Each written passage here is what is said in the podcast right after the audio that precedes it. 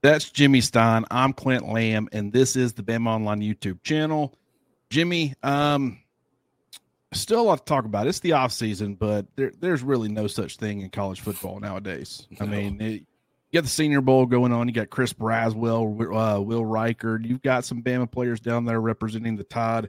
That's certainly uh, a, a, talking point. Things that, uh, deserve coverage. Uh, the basketball team plays Georgia tonight.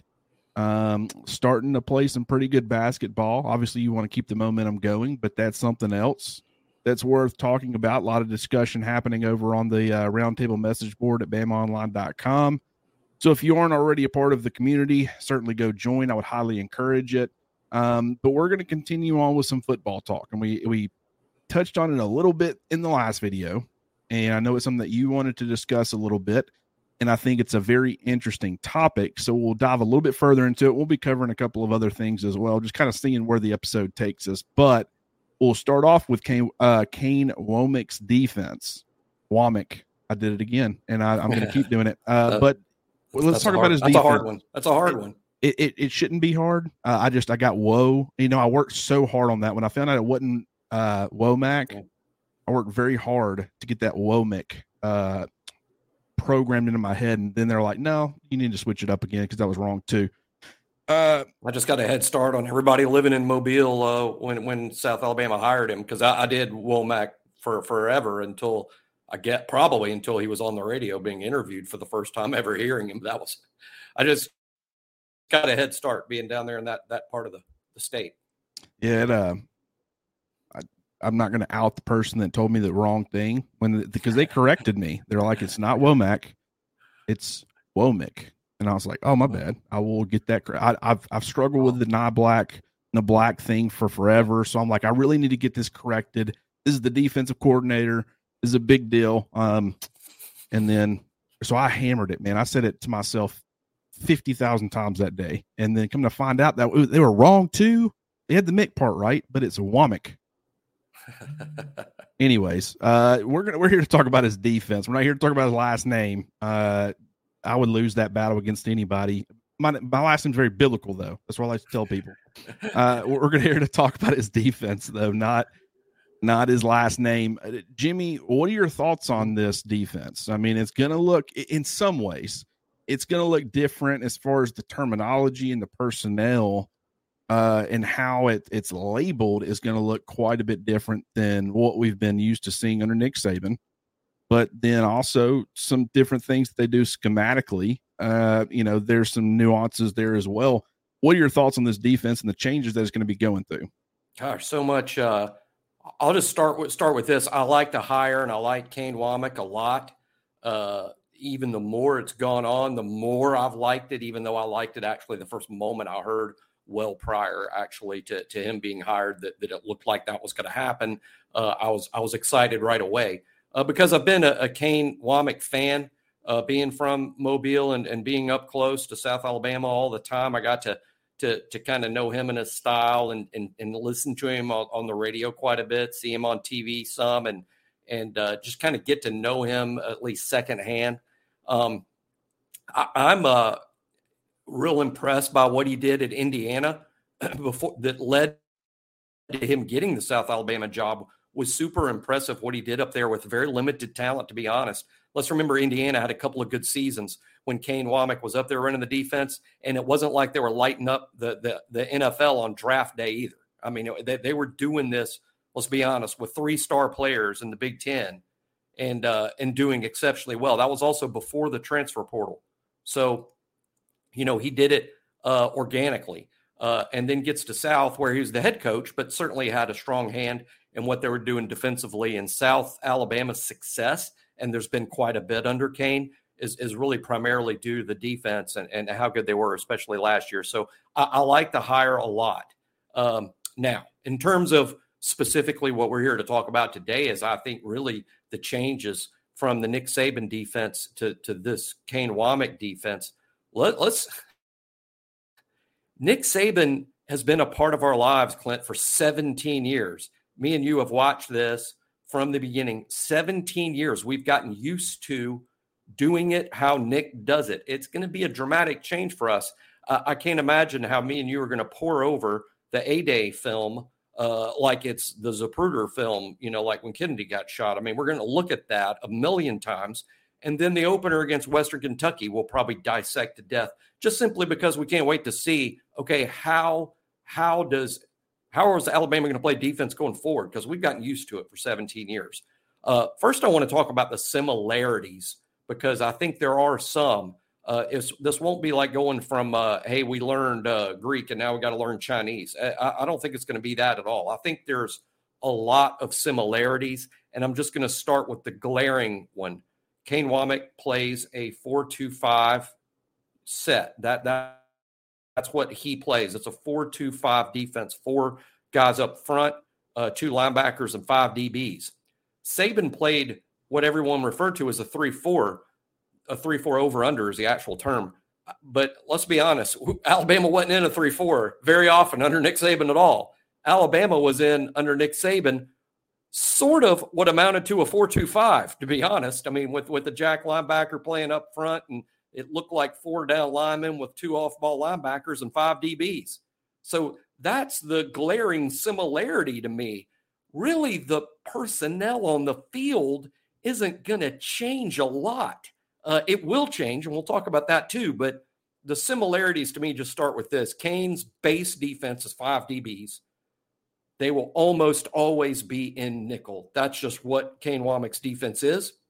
And guess what? Nick Saban's defense, almost always in nickel, especially coming off last season, Clint. We talked about it going into Michigan, where a real question for the two of us was are we going to see Alabama in regular? because we haven't seen Alabama in regular or base all season long. This game sort of screams for it.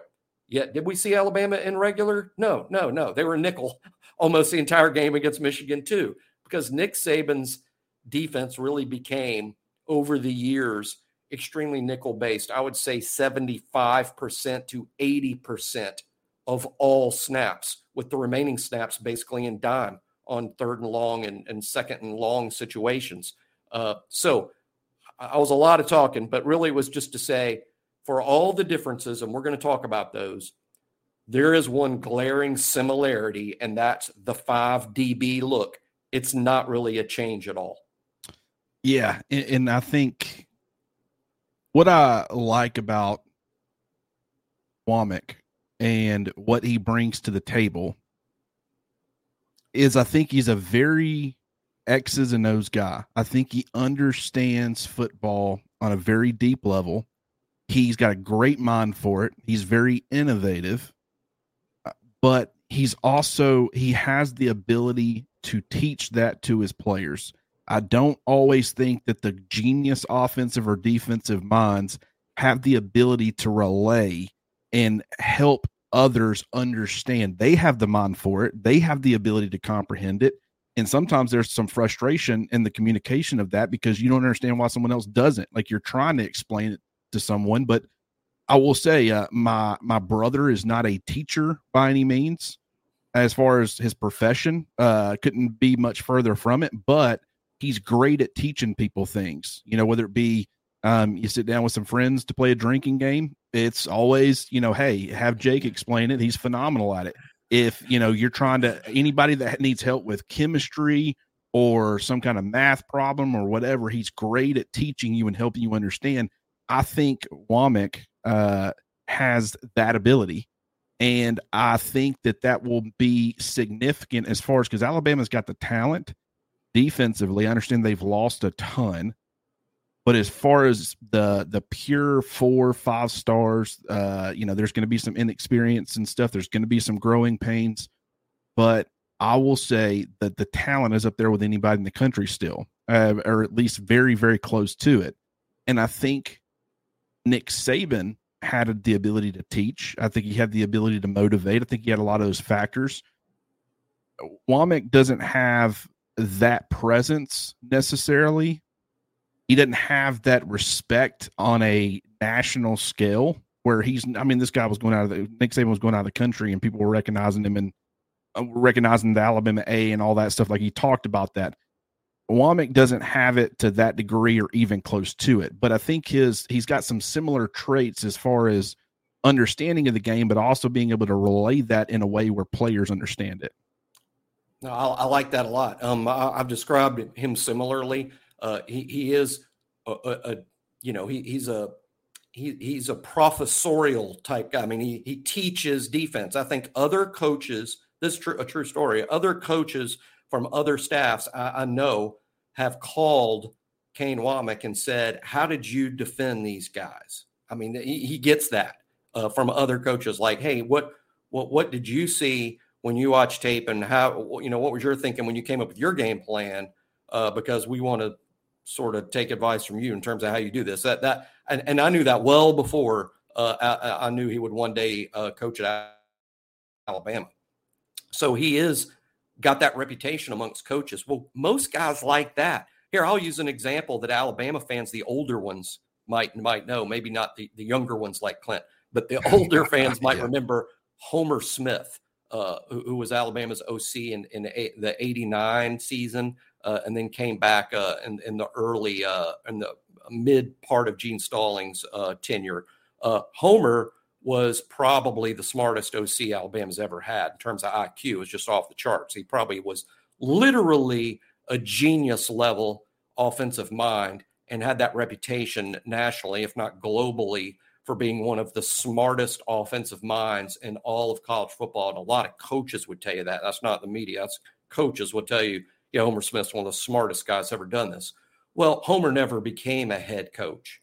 Uh, Homer was never known as an outstanding recruiter. That was not something you ever heard. And that's because Homer had his specialty, right? He, he, he was he was unbelievable on the grease board. He was an unbelievable teacher, but he was never going to head up a program or be a great recruiter because maybe he didn't eh, eh, get along one on one with people extremely well. He wasn't a charismatic in front of the group.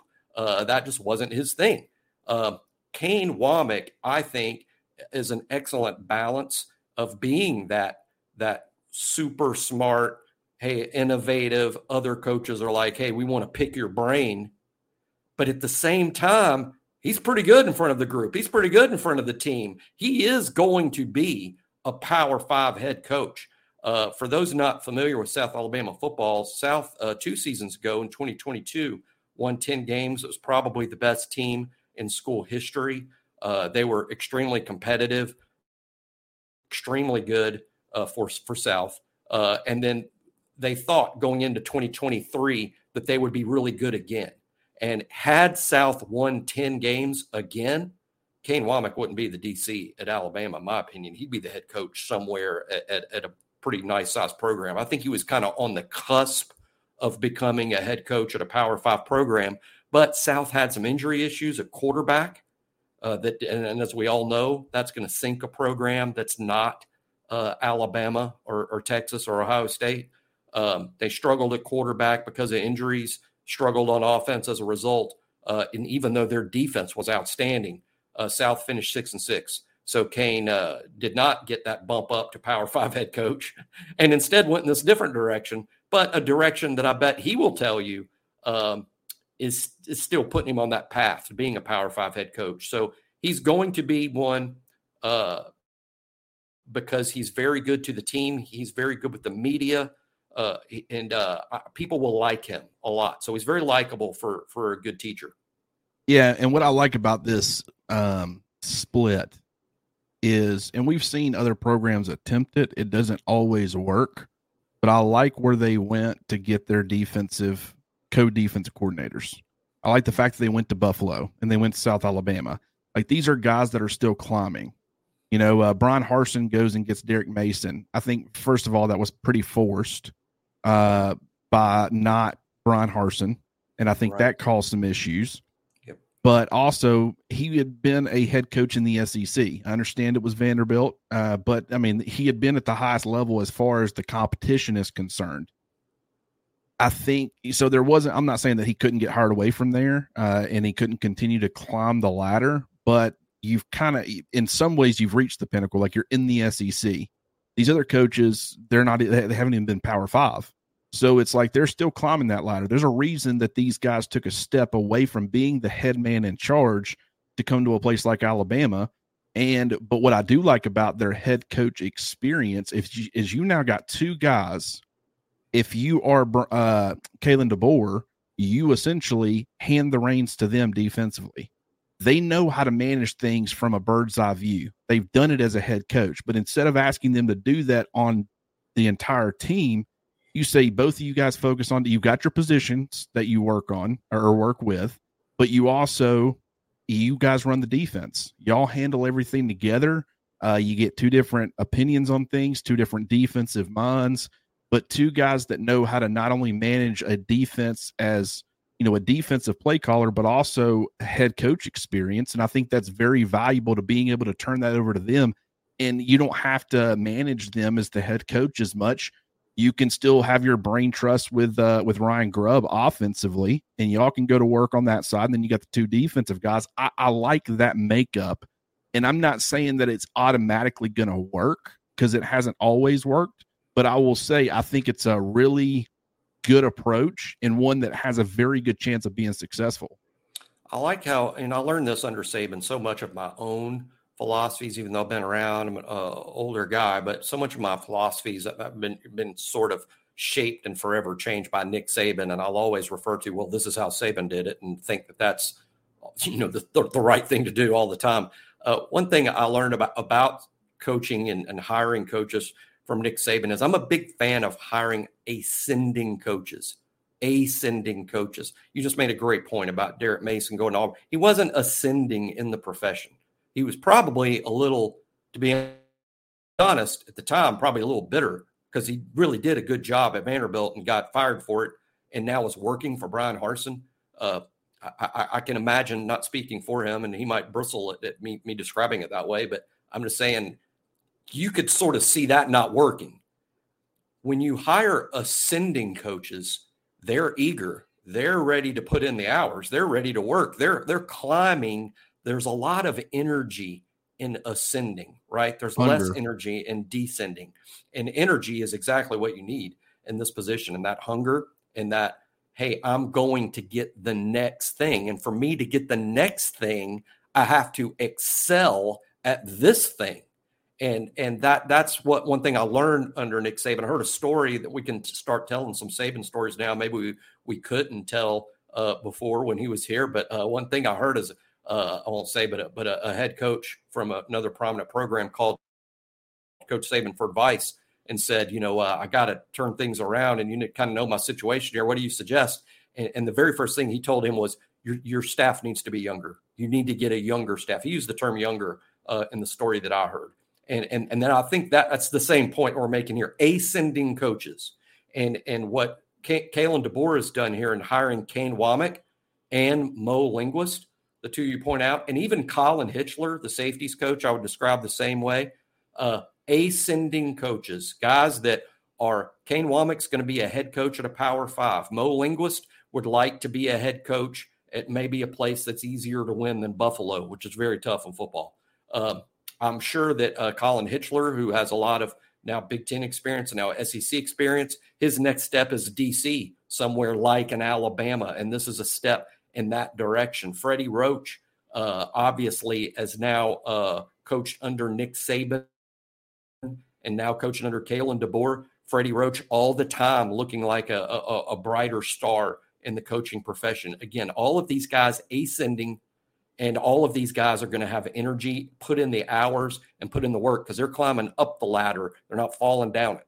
Yeah, exactly. And I think you set yourself up where, you know, it's kind of like Georgia like Georgia can withstand the loss of a Dan Lanning because of the way that they've structured things defensively. Like you had Will Muschamp still in the building. You had a guy who was ready to go and uh, ready to go in Glenn Schumann.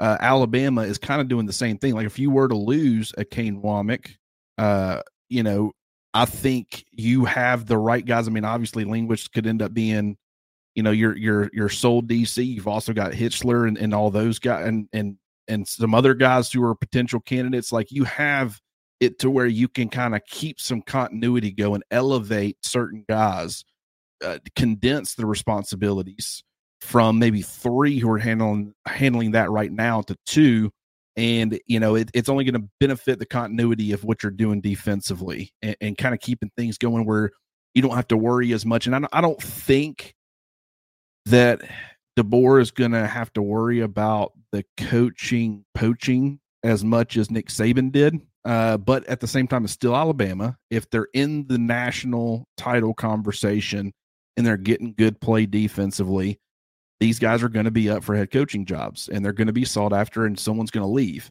I think it's it's kind of looking ahead. It's both short term and a little bit long term, where it's not just hey one or two years. Maybe you can build this thing into you know three, four, five years of having some continuity on that side of the football where what you're doing offensively and you, you have faith in, in your ability to maintain things on that side you can have yourself a nice nice little stretch and and stay competitive because I think coach retention is very important. I think one of the most remarkable things about what Nick Saban did at Alabama was the fact that he was able to keep Alabama in the conversation every year despite constant coaching turnover. I mean, look at Dabo Swinney. Loses coordinators, things fall apart. Ed Orgeron loses coordinators, you know, wins and I, Joe Burrow plays a huge part of that as well. When you've got a, one of the best talents of all time on the college level at the most important position, him leaving is going to impact things in a major way too. But the uh, he didn't have the ability to sustain because he was more of the rah rah guy, and and you have to hire really good coordinators and guys that are going to stick around, or you need to be good at constantly hitting on those. I mean, Sam Pittman has kind of seen a drop off at Arkansas after losing some coordinators. Like things started off really well. He made some home run hires early, and he hadn't had he hadn't done as good of a job replacing some of those guys, and that's hurt that program. Nick Saban kept that stuff going for forever. I mean, he just it was reloading, and it was you know, and and him being a defensive minded guy, you knew the defense was going to be in good hands overall but his ability to constantly at least get serviceable play out of the offense, whether you like the offensive coordinators or not, they were all at least good enough. I mean, uh, you know, say what you will about Bill O'Brien, but that offense was scoring a lot of points. And, and you can say, well, that was because of Bryce. I'm saying Bill O'Brien did enough with what he had to at least keep them relevant as an offense and, and score a lot of points and keep them competitive. Uh, give Nick Saban a ton of credit for being able to do that. But uh, and and Kalen DeBoer might be able to do that as well. It, it won't be. He's not proven on that front, in my opinion, yet. And so I think it's nice that he's setting things up where you've got multi years of, you know, getting uh, some continuity on that side of the football. Yeah, you know, I think a great example of what you're talking about is Clemson. You know, they, they made a good run at Alabama during the middle part of the Saban era, starting around 2014 through through 2018, 2019.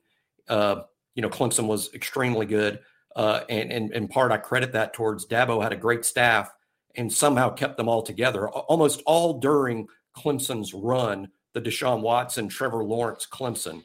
They had basically the same staff. There wasn't a lot of poaching going on. And in fact, when Clemson started descending as a program is really when the offensive coordinator left and then the new OC, then he left, and then you know Venables left for Oklahoma. And uh, I, I, think Dabo has not done as nearly as good of a job as a Nick Saban did in replacing staff. So uh, I'm hopeful, like you, Clint, that uh, DeBoer puts together this all-star staff and is able to keep them together at least for a while, because it is going to be a strain when you have to start replacing these people. Uh, Saban, uh, what do I say all the time? Drives people nuts, right? When I say Saban didn't spoil us, he ruined us.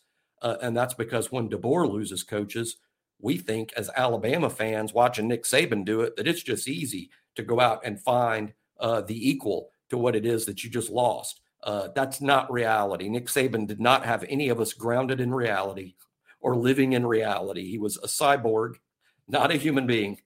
And Kalen DeBoer, until proven differently, I'm going to assume he's a human being and not a, a cyborg. Uh, hopefully, he proves me wrong. But I do think that uh, I, I love the makeup of the staff. I love that that there's some head coaches. Uh, we talked about this in the last show. When your side of the ball is your specialty, it's it's very important to hire on the other side of the ball what amounts to the head coach. That's what Nick Saban did. When Nick was like, "Hey, I got the defense. I can. I'll. I'll help the defense. I'm even going to coach the cornerbacks every day in practice, and I'm going to coach my defensive coaches to coach my defense the way I want it coached."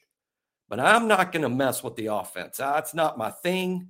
I'm just going to hire someone that I can trust to do what's right on that side of the ball, a head coach of the offense. And look at the guy Saban hired Sark, head coach, Lane Kiffin, now a head coach. Bill O'Brien had been the head coach of Penn State and Houston Texans. Uh, you know, we could go on and on. Even Locksley had been a head coach. Um, you have to go all the way back to like maybe Jim McElwain uh, before you get to someone that wasn't a head coach. Uh, and then McElwain, of course, became a head coach uh, after leaving Alabama. So Kalen DeBoer has done sort of the same thing, right? His thing is offense. So he's like, I need a head coach of the defense. So who did he hire? The head coach from South Alabama, the head coach from Buffalo.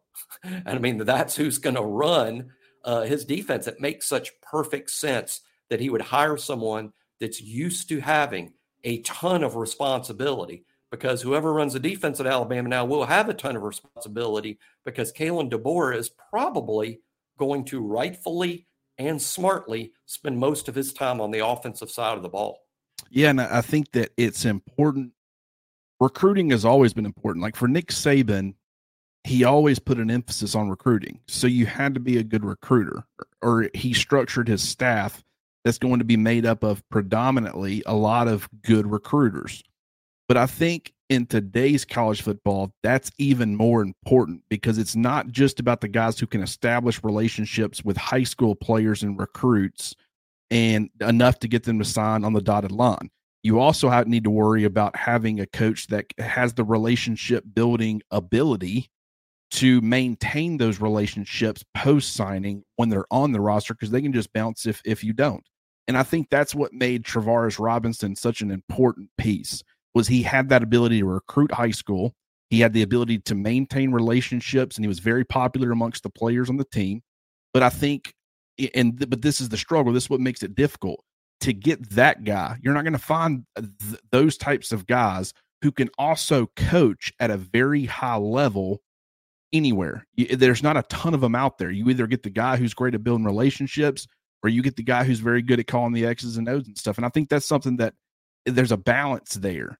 And Alabama lost Travaris Robinson, and it's possible they would have lost Travaris Robinson even if Nick Saban had stayed the head coach, because I think he was battling with do I hand him the reins of being the defensive coordinator and the play caller uh, so I can maintain what he brings from a recruiting standpoint.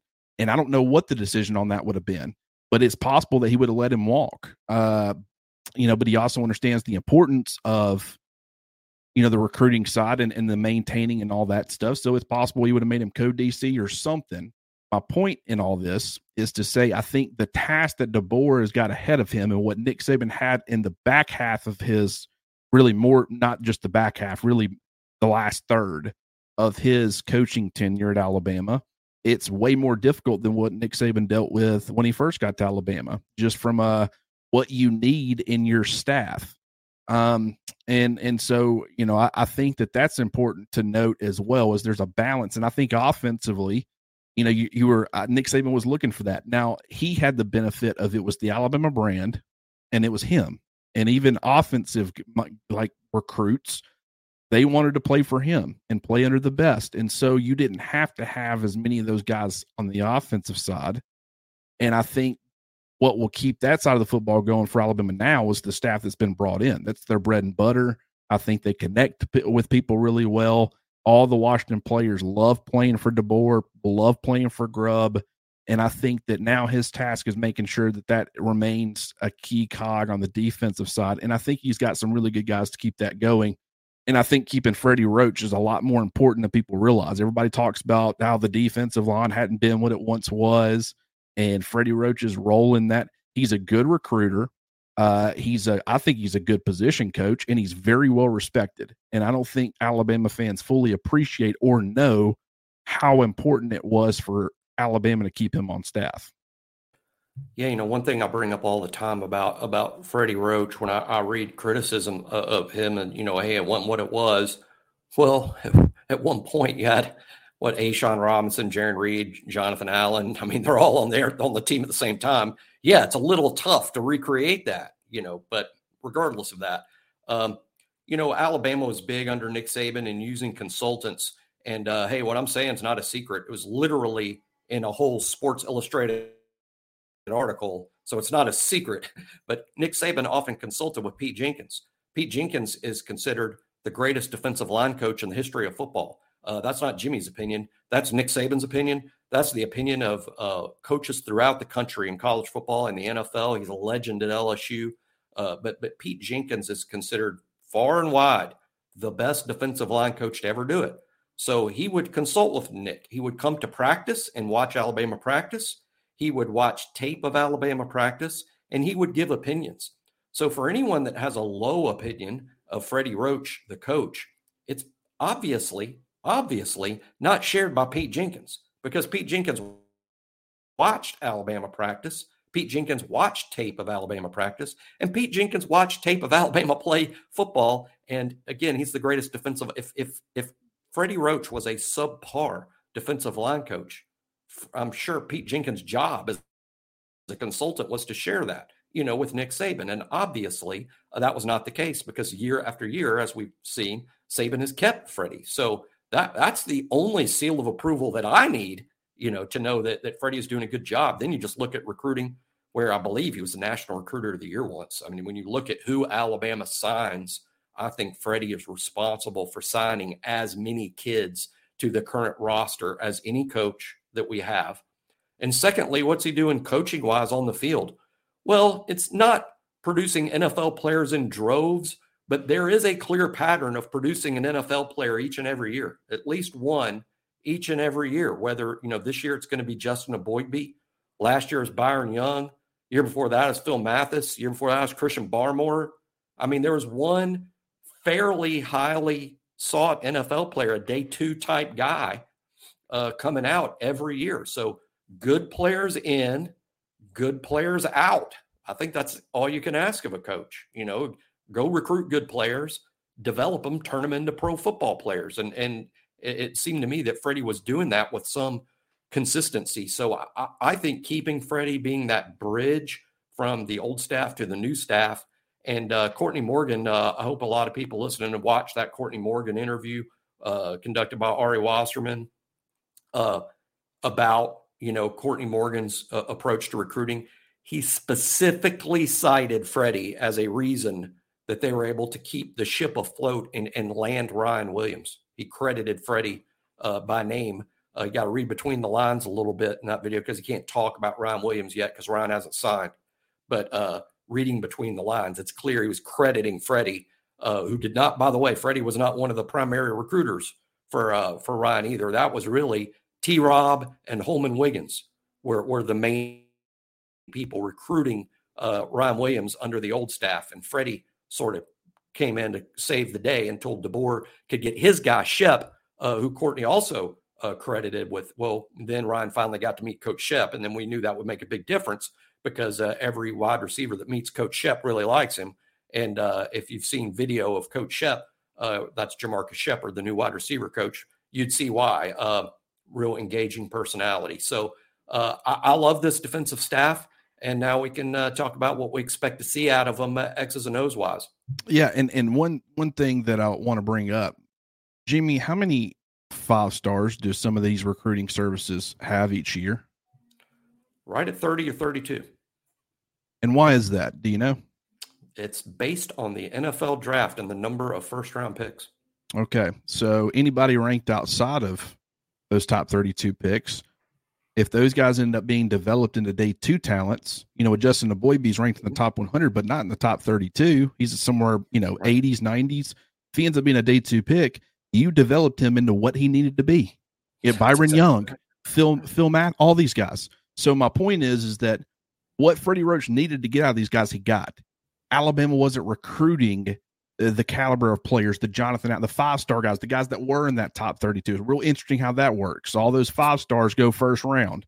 Uh, not all, I mean, Quinn Williams wasn't a five star. He was ranked outside the top 150 or right around in that 150 range.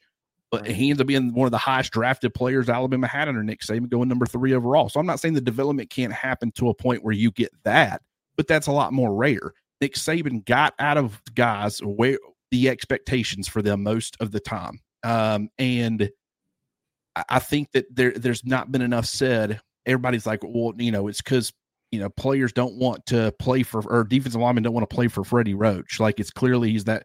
It's like that doesn't make any sense. He's recruiting these other positions and they love him to death, but the guy his his position uh, the guys who are going to actually be playing for him and, and, and practicing with him every day, they don't want to do that. I think it's more schematic in what Alabama was asking its defensive exactly. linemen to do than anything that had to do with Freddie Roach. It made no sense. Anybody that that would say he's not a good recruiter when it comes to his own position. I think he was a fine recruiter when it came to his own position, but he was working against schematics and, and what Alabama asked his defensive lineman to do compared to a Clemson or someone else. Hundred percent true, and and I know people don't want to hear that, but it, that that's a hundred percent true. While Saban was here, our scheme uh, worked against us in terms of recruiting defensive linemen, made it difficult, not impossible, because they they were they signed a lot of five star talents throughout the Saban era on the defensive line. James Smith, for instance, on the team right now is five star, and he was a recent signing. Uh, so it did happen, but it did make it tough. Uh, a lot of negative recruiting you had to overcome because I've even heard this. It's not true, but I, have heard this on the recruiting staff that that we're recruiting a defensive lineman, and and the the rival teams would tell the kids we're recruiting. Um, Alabama runs a two gap system, a three four odd front two gap system. That's what they run. There is not a single two gap defensive lineman in the entire Pro Football Hall of Fame. That's what they would tell them. That's not true, but it is true that they're more rare. than the, than the even front guys. That is true, but they would. That is a story that I know is out there, and and, it, and it's true. That's what th- those guys would hear. Like your job is going to be to take up blockers. That's what they want you to do. They want you to they want you to take up two offensive linemen and free up linebackers to make plays. You're not going to be allowed to sack quarterback. You're not going to make tackles for loss. You're not going to do the sort of things that get you noticed by NFL scouts. You're just out there to take up blockers and uh, that's why there's no, uh, you know, odd man front guys in, in the NFL Hall of Fame. Uh, and again, we, we know that's not true, but that's the sort of thing that Freddie and the other defensive line coaches under Saban had to recruit against uh, in their in their time at Alabama. Yeah, I mean, and, and it's like you know, you just look across the board. Uh, I mean, you know, a, a guy like A'Shawn Robinson, five star according to some services, ranked right outside the top, you know, 35, you know, somewhere in that 35 to 45 range, goes high second round.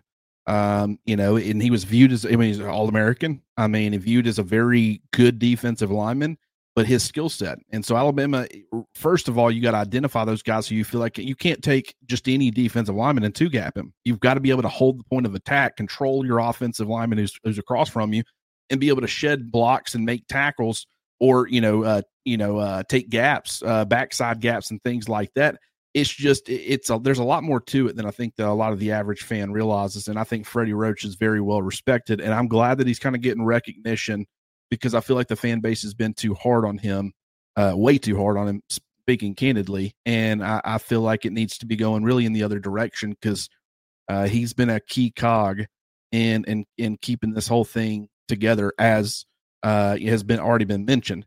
Let's talk about so you know let's talk about the defensive line. Let's keep things going on that front, and just you know in Kane Wommack's defense and how certain guys are going to fit. You've got the bandit position, which is really just a big bodied defensive lineman, a Justin Eboigbe type, a Jonathan Allen type, a you know Byron Young, where they're going to be playing edge in a lot of situations on early downs. Sometimes they kick inside. Sometimes they don't. Sometimes they come off the field. Uh, or you know, in in in Wommack's defense, because I don't think they had all these different types of players. You might not see the subbing as much. They might leave them out there in some passing situations where maybe they weren't just a phenomenal pass rusher. But my point is, is that you're. I think you're going to see more rotation at that position. But I also think there are some candidates there. You've also got you know a couple of defensive tackles. They like big, strong bodied guys. Uh, there's still something to be said about the space eaters and and their ability to control. I think that plays a role. You can get some playing time, but th- this defense is going to be a little bit more disruptive, in my opinion, up front and more penetrating than what we saw, you know, at times uh, under Nick Saban.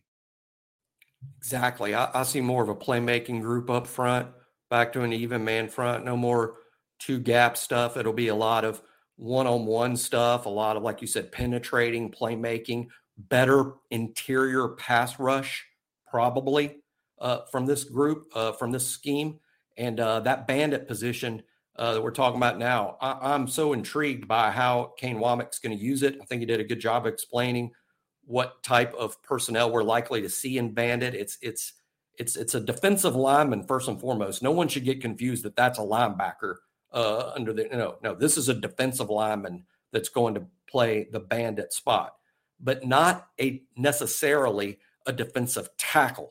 Uh, it's going to be more of an agile player, an agile, athletic defensive lineman who I see their job first and foremost is to set the edge in the run game. First and foremost, you want a strong body there that is going to sort of be a wall that's going to say, "Hey, you know, you're not you're not getting outside over here. I'm going to force everything inside, and I'm going to be a wall on this side in the run game." That's why they'll be on the strong side uh, where the tight end uh, is, where most runs are, and uh, you know, I agree with you totally. The right person for that role in last year's defense was Justin Eboigbe, and, and Eboigbe would have been ideal. Now he's going to move on, which makes the bandit position really interesting. My, my question uh, for for Kane Wommack, if you're listening, Kane, and, and, you know you should be instead of recruiting, uh, uh, is I'm curious as to whether Bandit will be a subbed spot based on down and distance. I, I have no idea if it is or not under Kane because I watched South but I didn't watch South that close. I'm just watching them play football. I don't, I don't pay attention to stuff like that. But I will at Alabama. Uh, is the bandit position going to be one guy on first and 10 and third and two, and a different guy on third and 10? Uh, under Alabama, at, uh, under Saban, it would be a similar question to to you know using what we call dime rabbits, meaning that in dime and certain certain pass situations on third and 10, third and 12, Saban outside up front had two light outside linebackers. Famously, a couple years ago, Will Anderson and Dallas Turner would both be on the field at the same time, rushing the passer, and, we call those dime rabbits under Nick Saban. So, is Kane Wommack going to have something similar when it's third and 12? Is his outside guys one of them still going to be a 280 pound player? Um, I, I, maybe, maybe, and I'm not criticizing. I'm asking. I, I don't know. It's uh, that's going to be what I'm talking about in terms of brand new stuff for us, Clint. In terms of of us dissecting Alabama all the time, is Bandit going to be one guy, Justin Eboigbe, and and Eboigbe's backup, that's like another Eboigbe, or is it going to be one guy when it's a rundown and one guy when it's a certain passing down? I'm I'm real curious about that. I'll also say this. Uh, I think we got a couple of guys who look like bandits to me. I'll name one is LT Overton. I think is is to me his name is all, all over that spot uh, in terms of his size and speed and and athleticism and what he wants to do at Alabama, which is different than what he did at A and M. I can easily see him in that bandit role. You might even see an outside linebacker like Keon Keeley grow into a bandit type role. I don't rule that out. But what I specifically want to ask you, or just throw this out there, is I know he's bigger than what we imagine a bandit, an ideal bandit to be in this defense. But I don't rule out a guy like Tim Smith playing out there. Maybe not on third and 12, but I think in the rundown type situations on first and 10 and, and second and four, and, and based on, you know, if the other team's got 12 personnel in, I, I think a guy like Tim Smith is athletic enough to play the bandit spot and get on the field and play a lot, even though he might not be ideal to play that spot in in third and ten. Yeah, um, that's certainly possible. Uh, I could see that. You know, and and I imagining a defensive front, uh, including four men that's got Jaheim Oatis, Tim Keenan, and Tim Smith all on the field at the same time. That'd be pretty wild uh, or James Smith, you know, mixed in there somewhere. James Smith is another guy who I think could play that a, a little bit if you're looking to go big. And I mean, we, we've seen that before. It's not like it, that's completely foreign. Um, you know, Pete Carroll, uh, he had a guy by the name of Red Bryant with the Seattle Seahawks during the Legion of Boom days back in the early, what, 2010s, I guess. Uh, and I mean, he was a 320, 325 pound defensive tackle that played in for them. That elephant end is what they called it. and it was just a massive presence and, and it was a strong side guy and it was like good luck running on the perimeter and that's when you look at what south alabama wants to achieve like running zone against this defense is very difficult uh it, it's it, i mean it, because of the different ways that they can attack you and how they use the wolf position and how they use the husky position uh you know the the off ball linebackers are very active and that's what i like about Deontae Lawson and Jihaad Campbell and their role in, in this entire thing. Um, you know, Keeley, we were asked on the message board about Keeley and and Pierre as well, and where we think they'll line up as far as do they play wolf? Do they play bandit? Uh, I think Pierre is more of a wolf. I think Keeley is also a wolf, but I wouldn't be shocked at all if you know if he can hold up and he can he can man up against the run, which I think he's got run stopping traits. I think he's got to improve some things, but if he can become a serviceable, good run defender, what what Alabama's had with Justin Eboigbe and and Jonathan Allen and those types of guys is you have this like four three base end on early downs that you need to move inside on passing downs because they don't have the twitch and the ability to turn the corner on tackles. They can do it a little bit, but they're not great at it. Uh, if you can get a guy like Keon Keeley to 260, 265 pounds, and he can hold up as an edge run defender on those early downs, you don't have to sub somebody in necessarily on passing downs and move him inside. in fact, you wouldn't want to do that. You would want to leave him outside and let him do what he would probably do best, which is get after the quarterback, at, continuing in the same role, which is that edge player. And I think that's kind of beneficial because it's not situation specific. Like it doesn't matter what the what the down and distance is. It doesn't matter if they go hurry up on, you know, uh, they they they run a play to catch you off guard on third down and then go hurry up for first down, and now you've got you know uh, Keeley and and another true edge guy out there, and Keeley's having to try to play inside on a uh, on a obvious rundown. Uh, it, it's he's out there doing what he's always doing, which is playing on the outside. You know, I think that could be beneficial, but he's got to prove that he can do the run stopping stuff very well. Like that is such a the bandit needs to be able to stop the run effectively. And um, you know, as far as South Alabama and what they did, I can tell you, uh, Jamie Sheriff was their starting bandit. Uh, he played close to 600 snaps last year. He led the team in total pressures. But then you had Brock Higdon, which was the backup bandit, bandit and he played about 250, uh, just over 250. And the thing about that is he averaged probably just over 20 snaps a game, probably somewhere in the neighborhood of 21, 22 snaps per game. And he also was a very efficient pass rusher. I think he finished seventh on the team with 14 pressures. But when you look at his pass rush opportunities, it's way less than a lot of the guys in front of him. Um, as far as the defensive linemen are concerned, Jamie Sheriff by far, you know, he had 294 pass rush snaps and the the Wolf, which was Wilfon, he had 179 because he's going to play a lot. Like I, have mentioned before, about a third of the snaps going to be playing off ball, playing in the apex. Uh, so not doesn't have as many pass rush opportunities, and the Wolf really doesn't. Even though they will, it needs to be a primarily a pass rusher. I mean that it's going to be your when. You, I don't think you have to necessarily look at the size of these guys.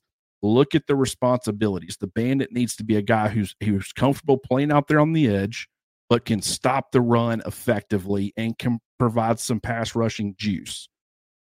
The Wolf needs to be primarily a pass rusher, probably your best pass rusher, but they also need to have that Dallas Turner ability where they can play off the ball and be comfortable doing that and more of a an off-ball linebacker role and they need to be comfortable playing in space, dropping into coverage, doing some of those things.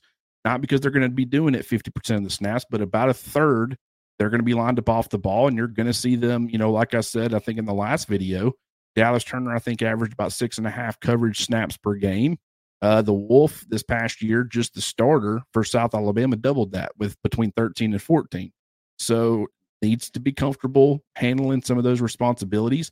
It doesn't matter what size. I mean, if it's a 225 pound, you know, defensive end or, or outside linebacker or whatever you want to call it, but they're elite at stopping the run and they can handle those bandit responsibilities, they'll probably play bandit. But it's just you very rare. You're not probably going to get that. It's my point.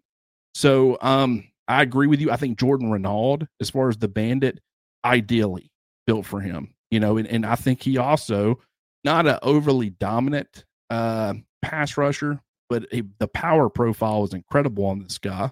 And I think he could be a true three down bandit playing out there on the edge where if if he's your starter, there are going to be plenty of passing situations where you go ahead and leave him out there. You don't ask him to kick inside. You might ask him to kick inside some, but I don't think it's as much of a necessity as it will be for a Jah-Marien Latham or you know, LT Overton's got a little bit of that too. I think he could probably stay outside. You're probably not going to want to bump him inside a ton. Um, but Renaud is very intriguing to me. Overton's very intriguing. I think that's a position that can end up being very effective in Alabama's defense. Yeah, Kane Wommack's probably going to be a little surprised uh, when you know because we we for for now we know the personnel better than he does. That's not going to last very long, but but for now we do. Um, and I, I think he's showing up. And uh, I think we used in last week's show, Clint, we used the, the term toy box a lot. Uh, he is going to find a lot of fun toys in the toy box because he didn't have a lot of these, uh, or really any of these uh, premium athletes uh, that he, he's got at Alabama. And I do think that even though these positions are new, there are guys who are really good fits. And I agree, LT Overton and Jordan Renaud in particular are ideal guys, I think, for his bandit spot. Plenty of guys for the wolf spot. Uh, I would even start with Q Robinson, who I think is going to be the starter at Wolf. That's just a projection I'd have today. Uh, Q can can do all of those Wolf things. He's probably Alabama's best pass rusher on this team, at least in terms of the older guys. Yet he has off ball linebacker traits. Uh, that's the number one thing about linebackers today, Clint. It's it's so different. All the older people listen to the show you just have to change your mindset in terms of what you're looking for on the field. When when I was growing up, probably well over 50% of plays, if not 60 to 70% of plays, were run plays, especially in college, even in the NFL. And linebackers were first and foremost run stoppers. But now, pretty much everybody in football, period, everybody throws the ball on over 50% of all snaps. So if the opposition's throwing it on 50% of all snaps, then every single player that you put on the field has to be a good pass defender. And at linebacker, that means one of two things you're either rushing the passer or you're covering someone that's running a route, or you're responsible for dropping into a zone. But that's what you ask of linebackers. It's not Mike Singletary and Dick Butkus anymore. It's really not even Rolando McClain anymore, to be honest, although I think Rolando is better suited for it than the old school guys. But the point being, your linebackers all have to be very good in pass protect and, and pass coverage, meaning either dropping, covering someone man to man, or rushing the passer. You better do one of those things because if all you want to do is defend the run in the tackle box, there's probably just not a spot for you in modern football. Yeah, and you know when when you look across the board, plenty of interior defensive line options. I think Bandit, there's several good options. We've already mentioned those. I will be curious to see, you know, Jah-Marien Latham is kind of where, where does he fit in? Because I think he looks like a bandit. I think in some ways he plays like a bandit, but he also always looked way more comfortable as an interior guy, as an interior pass rusher, but he just wasn't ever big enough at 278, 280, uh, 283, I think is what he was at at one time. Never was big enough to hold up more than in pass specific situations. Um, and so where does he fit in? Can he stop the run well enough out there on the edge to kind of be your starting bandit? Uh, or does he continue to be a situational player? He had some drive to drive rotational ability. Uh, I'm not saying that he didn't, but I, I, think predominantly and just really what where he was at his best was as a, was as a situational interior pass rusher. But then, like I said, at linebacker, uh, you've got the sting position and you've got the the Mike position and the Mike. I mean Deontae Lawson. Now that he's got a he had quite a bit of experience in 2022. Then he becomes the guy as far as the field general defensively in 2023. Missed some games that in some ways is going to help. Hopefully the injury stuff doesn't continue, but it did help get Jihaad Campbell more snaps and more action, which I think is only going to be beneficial for this defense moving forward.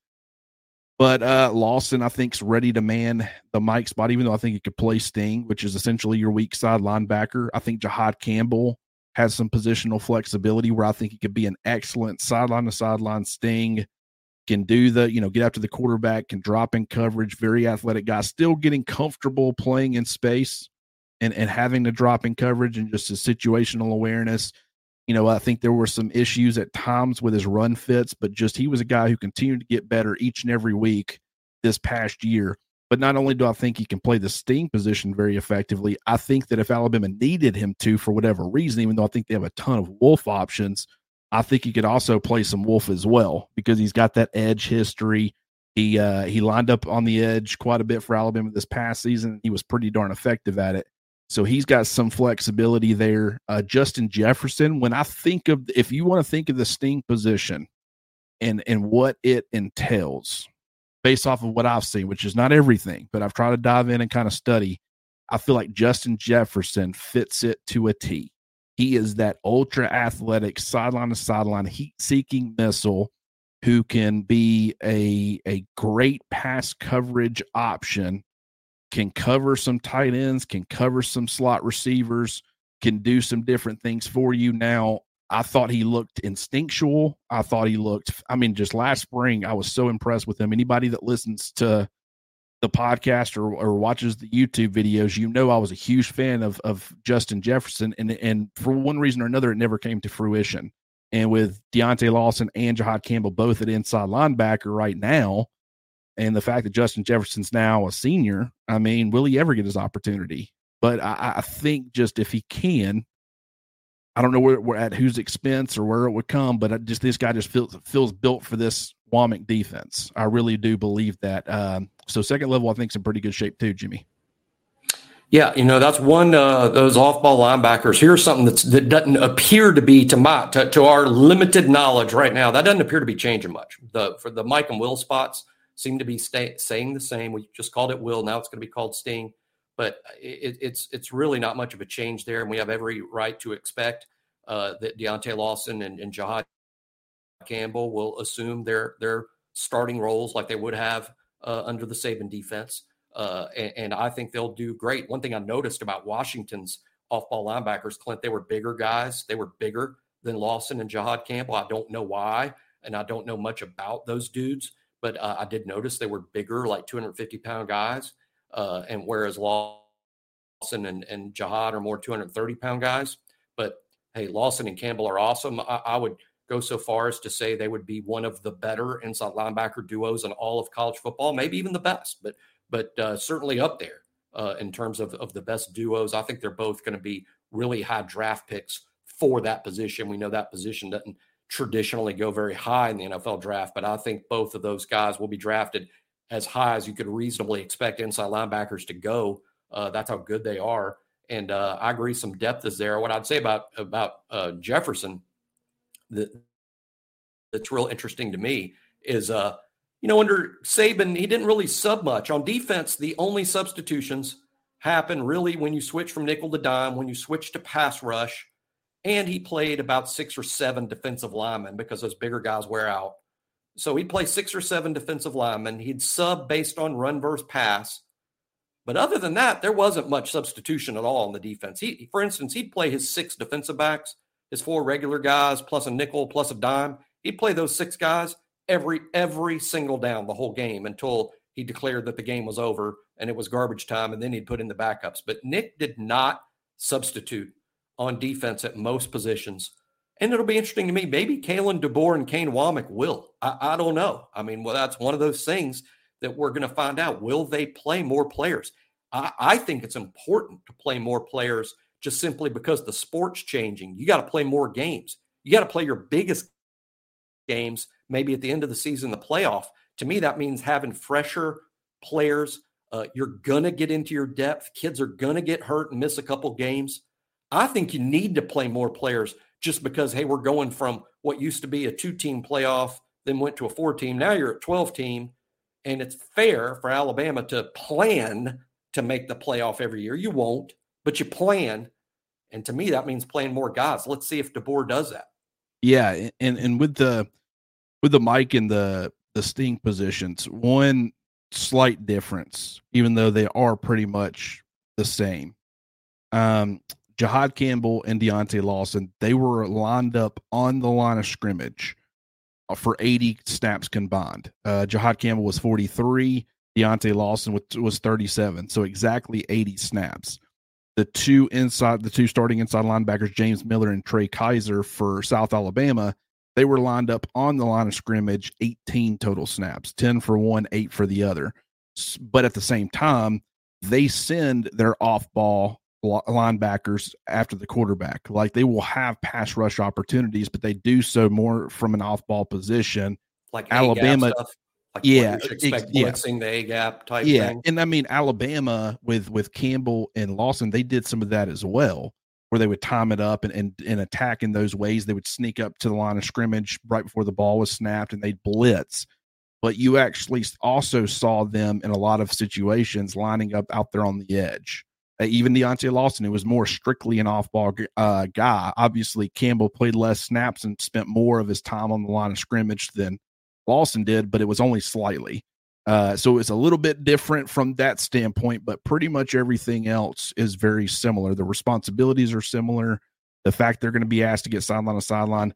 And you will see, I mean, there's times where it looks kind of 3 3 esque because the Wolf is playing off the line of scrimmage. You got three down linemen and three linebackers might not be three three stack, but it's you know that's kind of the alignment and how things will look. And then you've got you know the Husky position, which is really interesting. I don't want to. I know you need to go and we need to hop off here, but uh, you know the the the Husky is essentially the star. I think it's a little bit more strong side linebacker where it's a little bit more run oriented because that is such a, a an emphasis for Kane Wommack and, and his defense. But I think that when we've talked about this before, but I think Tony Mitchell is just the ideal candidate for that spot where you question is he a linebacker? Is he a safety? Malachi Moore could very, very well end up playing that spot. He's continued to bulk up. I think he's right at 200 pounds now. Um, you know, came in, I think, in the 185, 188 range. So he's gained a ton of weight year over year.